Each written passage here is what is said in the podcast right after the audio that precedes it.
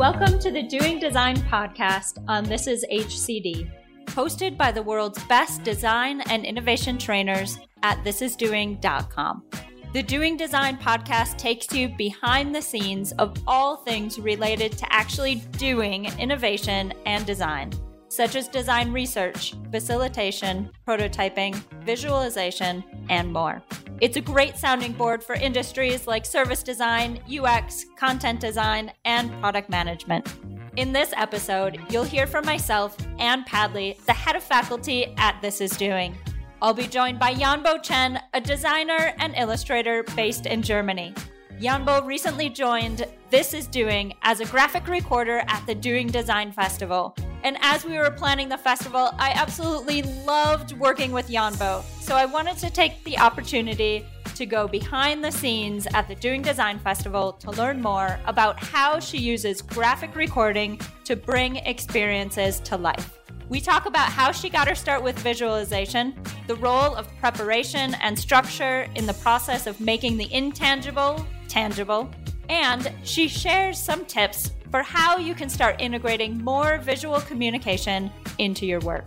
Before we start, I just want to give another big shout out to everyone who joined the Doing Design Festival. All right, excellent. Yanbo, hello and welcome to the podcast. It is really great to have the opportunity to connect with you after the Doing Design Festival. Hi, thank you so much for the invitation. You joined This Is Doing team as the graphic recorder for the recent Doing Design Festival that we had. And it was just an absolute pleasure working with you all the way in the run up to the Doing Design Festival. And then the work that you did at the festival, you had a live stream going over on YouTube. You were posting graphic recordings after each session to a live Miro board. And it was just a really great way to provide some visual evidence of what was happening at the festival. Thank you. So, one of the things that we wanted to just kind of dive into today is to talk a little bit more about graphic recording and just visualization in general. It's such an important topic for so many of us, right? I think a lot of us know the value in visualization, but wish we were better at it.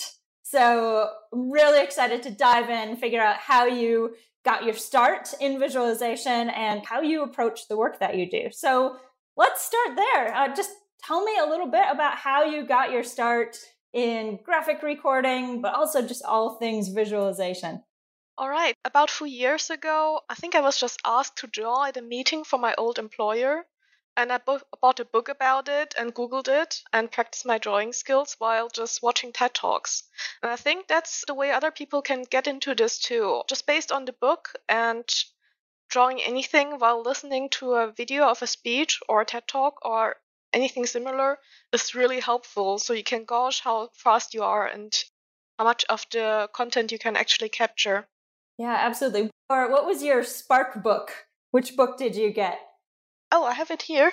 It's in German, but I'm sure there's an English version of it somewhere. It shows a lot of tips about graphic recording, and there's a lot of examples from portfolios. It's called Graphic Recording. I have no idea who this is from.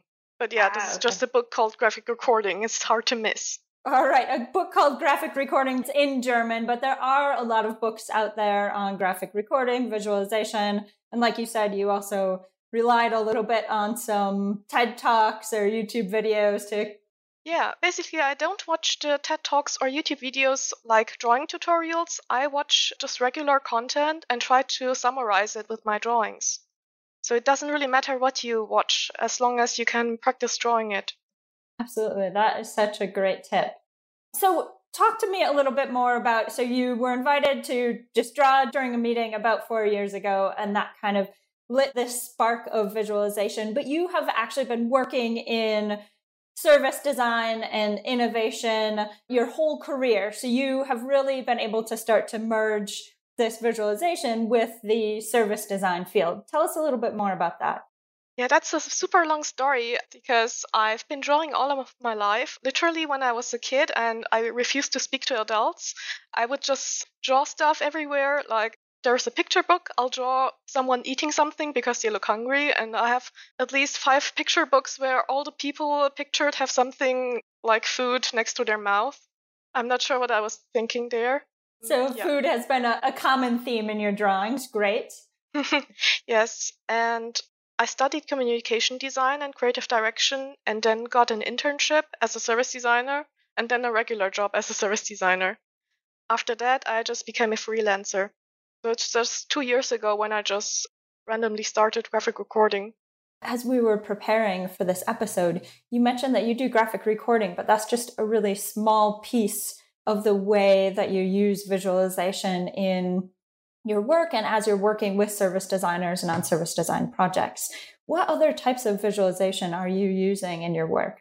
Broadly speaking, I would say anything that could count as a quick visualization because I have an education as a normal communication designer, I do anything related to that. Theoretically, I do corporate design and stuff, but I'm really focused on anything that's quick, for example, visual prototyping sessions, where my clients just describe to me what I should draw and I draw it as fast as possible so they can have something they can test in interviews or just in their group. And I also do stuff like sketch notes if I read a book, I also draw a summary of it. Excellent. So somebody might actually invite you to come into a meeting where they're working on a new concept and actually bring that visualization to life so you're able to test it. Do you have any examples that you are able to share with us of a time that you did that and kind of the impact it had on the project? Sadly, they are all covered by NDAs. I work with several agencies, but essentially, they can just come up with a product idea in workshops or just in private, and they'll book me for an hour or so, and I can draw this. And then they have something to show to interview potential clients or just go to a meeting and vote on it or show to their higher ups. It's just making something easily understood. Let's talk about the tools that you're using then. So, we mentioned for the festival, you were using Miro board to share the outputs from each session. You also had that live stream of your work running over on YouTube. Can you tell us a little bit about your setup? Like, what tools were you using and what was actually happening behind the scenes at your desk in order to make all of this happen? Well, during the graphic recording, I don't do much. I really just listen and draw. But beforehand, I have a long list of preparations because I'm kind of nervous about it. I always assume that tech will fail, and it often does. So every time I prepare layers in Photoshop and set it up as a cloud document, if I can, and then I can use it on the iPad or PC in case one of them just breaks. And I have a mobile hotspot prepared. I do a tech test under the same conditions. And I often also have a checklist of client specific things in our case, it was trailers from the Miro board after each posting or add a live stream link at this hour. This is prepared individually. So it sounds like you prepare shape much like as we were going into the facilitation, we kind of prepared all of our timing so we knew exactly what was happening when. It sounds like you kind of have that playbook behind the scenes as well as you're doing the graphic recording to make sure that you're aligning with the time that the client needs and the deliverables you've agreed on. Yeah, and what I can also recommend to any listeners when you get started in graphic recording and you're still a little bit unsure about your skills, then you can just prepare a sheet of keywords that will probably be used. In our case, it was facilitation, research, group, teamwork, and so on. And for each of these words, because they're abstract, I prepare some ways I could depict it. For example, getting to know someone, that's hard to depict, so I might just uh, picture two shaking hands. That is actually a really great visualization practice that I've seen before in some of the classes that I've seen online, or even some of the classes that I've attended myself, is they just kind of give us an object, some abstract concept, like you said, teamwork or facilitation or employee engagement. And you kind of brainstorm the different ways that you might be able to depict that just as you just said, and then kind of move on to say, okay, how could I actually start to draw one or two of these? And it's interesting how using that pattern really helps you to start think about moving from really abstract ideas to a bit more tangible in concrete. And I would guess that that's the same skill that you're using. Yeah, exactly. But most of the time, I just draw very simple shapes. The expectations for these visual prototyping sessions is not to produce something beautiful, but something that can be tested. So they have some specifics like the material they want to use, or they want to show how large it is in comparison to a person. Those are the classics. But no one really expects you to draw something detailed or pretty or refined. It's really just a very rough sketch, at least in the sessions I do. Yeah, that's a great point. So often, I think the perfectionism that we have with our drawing and with our visualization is more self imposed than it is imposed by the other people who are going to look and view it. It really is about getting that rapid representation down on paper or digitally in some format. Yeah, exactly. And this is actually the exact problem we are trying to solve because we're uh, living in an attention economy. So we're already fighting for the attention of uh, potential clients. We don't have to worry that they'll take 10 minutes to look at this picture you'll be lucky if you get one minute. So you don't have to worry about imperfections. Yeah, absolutely. Sometimes simpler is better. So let's jump back to kind of the setup you're using. As we were preparing for the festival, we talked about a few different options. And one of the options you gave was, well, I could draw this directly in, in Miro, could use some of the other tools. I think you were drawing it directly into Photoshop.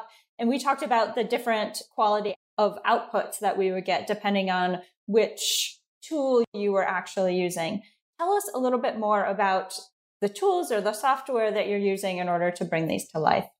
I usually use Photoshop for everything, but theoretically, you can do a graphic recording in Miro or Mural or whatever online whiteboard you want to use. The problem is just that they're not made for it. They design drawing options while thinking about how someone might draw an arrow, but they are not really thinking about that someone might draw a figure or even more detailed pictures. So you have these vector illustrations, and if you try to erase part of a line, the entire line is gone. And that's my main problem with Miro. Also, that they don't recognize pressure from my pen. So, you mentioned the pressure from your pen. What kind of tablet are you using for doing the hand drawings? I just use a Wacom Cintiq 24. It has a touch screen and a pen, and it's connected to my PC. So at the Doing Design Festival, our focus was on doing design online. And I know that is the space that most of us have been operating in over the past year, 18 months.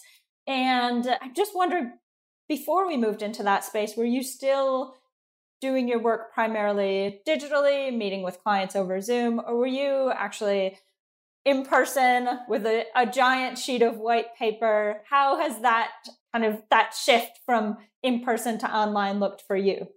To be honest, I really missed those big conferences where I could draw on large areas. I often just used a flip chart if it was there, so they have one flip chart for each session. I always suggested that we could use a whiteboard, but I never did the recordings serve as an icebreaker and conversation starters, and naturally people tend to gravitate towards them and start discussions around the topic that's pictured because they can clearly see like the tips and the summary and a few comments from the participants and they can talk about these specific points. It's not as abstract. You're not talking about the entirety of online facilitation, for example. You're just talking about that one comment that someone said and that was really nice. And with online graphic recording, that does not seem to be as easy. Yeah, absolutely. I can see you. You don't always get that same audience feedback as well. Like you say in a person meeting, you can kind of tell when people are all coming around one visual thing because they start to point to specific, whether it's post its or a drawing or whatever it is, they start to point to it and you can see that engagement. But in the online space, sometimes it's a little bit more difficult. If we're using something like Miro, maybe we have, actually have to try to do a little low tech tracking and just ask people to kind of put their mouses where their mouse where they're looking so that we can kind of follow and see where they are. But you're right, it's a little bit more challenging to sometimes see that engagement and what they're looking at and what they're all coming together around. Yeah, exactly. It's just, it doesn't feel as natural for the participants as well. They can't just coincidentally stand next to a picture and then hear someone else talk about it. These kind of coincidences don't happen in live stream conferences. And I really miss when they would be icebreakers or people would just snap a picture of it with their phone and they can just carry the documentation home and they know where to find it. There is no follow up needed because they already took a picture with it, maybe even a selfie. And for the participants that you are doing the graphic recording for, you, you mentioned that they might snap a picture and be able to carry that home. Now, I guess what they have is they have that in our case from the Doing Design Festival, for example, they have that Miro board that they can come back to and revisit. In some cases, I was talking to one of the participants from the festival, and they actually mentioned that they weren't able to see all of the sessions live that day. So they had found the graphic recordings really useful and that they went back and they reviewed each session to look at those really key points that were introduced in the session. And that's kind of how they made their choice about the order of the sessions they were going to review over in the private network where we placed all of the recordings. So they really used the graphic recording in a really flexible way to get that high level view of what happened at the festival and then make some decisions about what they wanted to dive into a little bit deeper. And I thought that was a really interesting use case for graphic recording. Yeah, that's super interesting. I've never even thought about it, but it kind of confirms my view that graphic recording serves as, like all visuals, as orientation in information overload world all illustrators provide some kind of guidance and there are statistics like it's much more likely that you will read a text if it has an il- interesting illustration next to it. Essentially, illustration provides more value than ever. Even bad illustrations, because they draw attention, they summarize, they provide orientation on what might be interesting, and the style even hints at the target group it's intended for. Yeah, absolutely. It almost serves as a roadmap. You get that high level view. You kind of are able to orient yourself to the space, but you're able to dive in. Just like if you're planning a road trip, road trip is always my go to analogy for things like these. You know, you might look at the map and you see what's happening, but then you can start to dive into really specific areas that you might be interested in visiting or learning more about. And you can always kind of zoom in and zoom back out depending on where you feel like you need to navigate. So in that way, it gives you more autonomy as you're, in our case, this learning environment where you can almost create your own pathway through the learning experience. That's a great analogy. This is one of the problems I struggle with. I just never know where to start when I try to learn something. Let's say I want to learn how to animate text in a specific way. I really wouldn't know how to start if I didn't already know some After Effects from other tutorials because I wouldn't know do I click on this After Effects Basics course, on this After Effects for Dummies course, or in this After Effects for Type course? And it's spread across so many platforms. And this is where I see visualization as being super important. Thumbnails are, in my opinion, not that much different from other types of illustration because it's a hint at what the content is. So, one of the things that I've always admired about graphic recording, you can tell I kind of wish I was better at this, but I've always been in awe of it because you not only need to be a great artist, have that artistic skill to bring things to life, but you also need to be a really great listener. You need to be a great multitasker because you're listening, you're drawing, you're doing a lot of different things, you're navigating the digital space all in the same time. But on top of all of those things, you also have to have this ability to really organize your thoughts into a tangible space. So sometimes all that chaos that's happening in our brain, make it into something that can be linear or organized in some way into the physical space. So I'm interested in hearing how do you balance this thinking, listening, and doing all at the same time? That's a great point because the common misconception is that graphic recording is about drawing, but your drawing skills aren't really that important. It's much more about listening super carefully the entire time. The tips I have is to first pay attention to the time. My rule of thumb is I just fill up a quarter of the canvas in a quarter of the available time. Because even if the speaker has, let's say, three main points he wants to talk about, maybe one of those points fills up half of his speaking time. So that accounts for that. And if someone is talking, you can always listen for anything that indicates structure. For example, if he has four tips, five cheat codes, and so on, that's crucial information for me, but it's not the only information I need to structure this. And can take away some of the decisions beforehand so you save time by just picking out the colors and the general layout beforehand. That's what we did before the festival. Yeah, absolutely. So it sounds like you're taking into consideration the time, you're listening well, you're looking for those structural clues that people kind of embed into their presentations. I'm going to tell you about five key things today. Those are all kind of gold mines for you in the graphic recording space. Yeah. What else are you listening for? Or how else do you kind of pull out the key topics if somebody isn't giving you those really clear, these five things are what I'm going to talk about today? Well, from the title, you can already tell something. If it's more of an Q&A session, I always try to pull a lot of the participant input into it.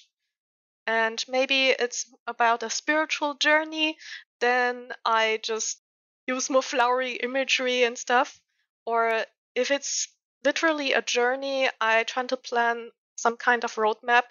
But this is all something you can do beforehand if you know something about the event that's upcoming when I know literally nothing and I'm just put in the room there, I just listen to these keywords and most importantly metaphors if they use any. Oh, this is a tip that I brought with me today. It can be hard to visualize certain abstract topics, words like impact. So you can consider the three types of signs. There are symbols. They just conventionally stand for what the object is you want to depict. For example, a light bulb stands for an idea. And those symbols are often what you think about when you're thinking about graphic recording. That's not entirely it. There are also icons. That's anything that looks similar to what you're depicting. For example, your drawing of a cat looks like a cat, like a real one. And then there's an index. An index is a sign that somehow implies or points to a depicted object. For example, a clock stands for time. A muscular person stands for strength. So if you can't figure out a symbol or an icon, then you think about an index, anything that implies what you're trying to uh, say. Like impact could be someone jumping off a cliff and making an impact on the ground, like a superhero. Or it can be the footsteps. It can be something that's dropped from the sky. Anything that just implies what you're trying to depict. Excellent. Let's make a little activity for the listeners out there who want to try it. Yanbo, what is one abstract thing that you have to represent often that we can kind of challenge the listeners out there to make a quick list of the different ways they might interpret that or they might draw that visually? What's one thing that you're working with a lot that we could do that with? Online facilitation. You can draw this as a laptop. You can draw this as a person reaching out of a laptop. Like was jumping out of it. You can depict it as connections between several devices. You can depict it as the platforms and the apps you're using. You can depict files. Yeah, absolutely. Online facilitation. You mentioned teamwork. So if someone wants to give this activity a try, what are the different ways that you might be able to present teamwork? Impact, you already gave us some great tips on that one. What is one other word? What's one other thing you're depicting a lot? Speed, agility. Agility. What are the different ways that you could present agility? Oh, you'd have to go pretty far for that. Maybe uh, show someone splitting their legs, who's looking very flexible, whose limbs are super long. You can g- really go this weird way too. if you write agility next to it, you can basically do anything. That's a great point. So, actually, text and images together. I was doing a little bit of research before we joined the call, and some of the research says that actually using visuals in combination with the text can really extend people's memories, especially if you're the one drawing it, right? Because you're building that context in your mind as you're creating the piece. So, are you often using visuals and adding text together with them? I do it all the time. Even when I prepare for a meeting, I have a lot of screenshots where I write notes on them. I'm a very visual type. That's why I don't even listen to podcasts. And now I'm making one. So that's ironic. Absolutely. I think we have already talked a little bit about how drawing is such an important skill, especially in the service design and innovation space. Just wondering if you have any final tips that you'd like to share with us on how people can get started just in being a little bit better being visual communicators, whether that's taking visual notes or just creating something quickly to make something more tangible in a meeting. Do you have any additional tips for how people can just really quickly get started? Yeah, the easiest tip is to think about how uh, your handwriting looks and optimize that slightly so it's more readable and it already looks much better. For example, you can pay attention to the lines if you're writing in big letters like I do. To improve your handwriting, you can just pay attention to the lines in the letters to line them up at the same height. You can work with very few sizes of text. Like you have one title size, one subtitle size, and one regular text size. And if you do just that, the graphic recording already looks much cleaner. But you don't have to do that. It's just at the beginning, it really helps if you limit yourself to a smaller palette, fewer texts, fewer types of images. For example, if you start off drawing stick figures, you can just keep drawing stick figures. That's okay.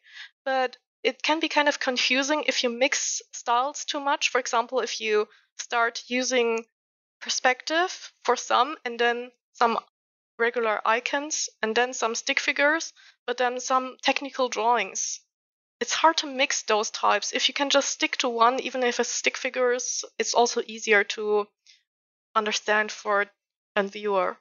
Yeah, that's a great tip. It sounds like a lot of the key to unlocking some of this visual communication when you're listening to a presentation or you're taking notes in a meeting is really setting up a structure that's going to set you up for success. Even though graphic recording looks like it's all kind of on the fly.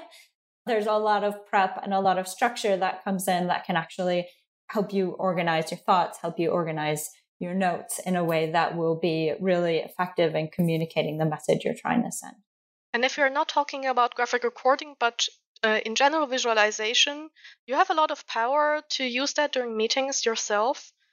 If you just think about a structure beforehand, I think a lot of beginners try to use the so-called popcorn structure, where they have a bunch of unrelated clusters spread across the entire page.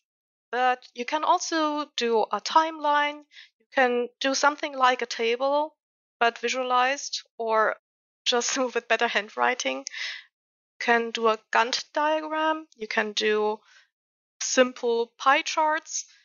Basically, can structure it any way you want. You don't have to start with the popcorn structure that just isn't really a structure. Or you can just go the super easy way. If you're depicting a journey, just draw the road beforehand, and during the meeting, you just add the stops, like the milestones you have. Or if you want to divide tasks between your team members, you can prepare the chat beforehand. There is no rule against that. That's not cheating, that's preparation. Absolutely. That's a great quote. There's no rule against it. That's not cheating, that's preparation. I love it. Thank you so much for sharing those tips with us. Before we wrap up, is there anything we didn't get to that you would just love to be able to tell people out there about visualization in general? It's not actually a tip, but don't be limited by labels like graphic recording or sketch notes. Most of the time, I don't even know if what I'm doing is could be called a sketchnote or a graphic recording. Essentially, a sketchnote is something you can do on a smaller scale and maybe for yourself, and you're not limited by time. While the graphic recording is really a recording of what you just saw, and you're essentially just the translator who records what has happened in real time. But it's hard to differentiate uh, between those two or other types. So you don't need to have a label for what you're drawing. You can just draw whatever you want in whatever structure you want as long as people understand it. And you can use it for anything. You can use it for meeting recaps. You can use it to prepare meetings. You can use it to show an idea to your boss. You're not limited by what these types of visualization are called. I don't know that either. Great. That is a, such a great tip. Thank you so much, Yanbo, for joining us today. It has been a great conversation. I'm really excited to start doing taking my own notes a little bit more visually in meetings. So thank you for that inspiration. And again, thank you for all the great work that you did at the Doing Design Festival. We are going to go ahead and post the link to the recordings that Yanbo did in the show notes so that everyone can take a look at what happened at the Doing Design Festival. Thank you so much for having me. Thank you for listening to the Doing Design podcast on This is HCD. We'll drop a link to Yanbo's work in the show notes. And if the sessions intrigue you, recording only tickets for the Doing Design Festival are still available at doingdesignfestival.com.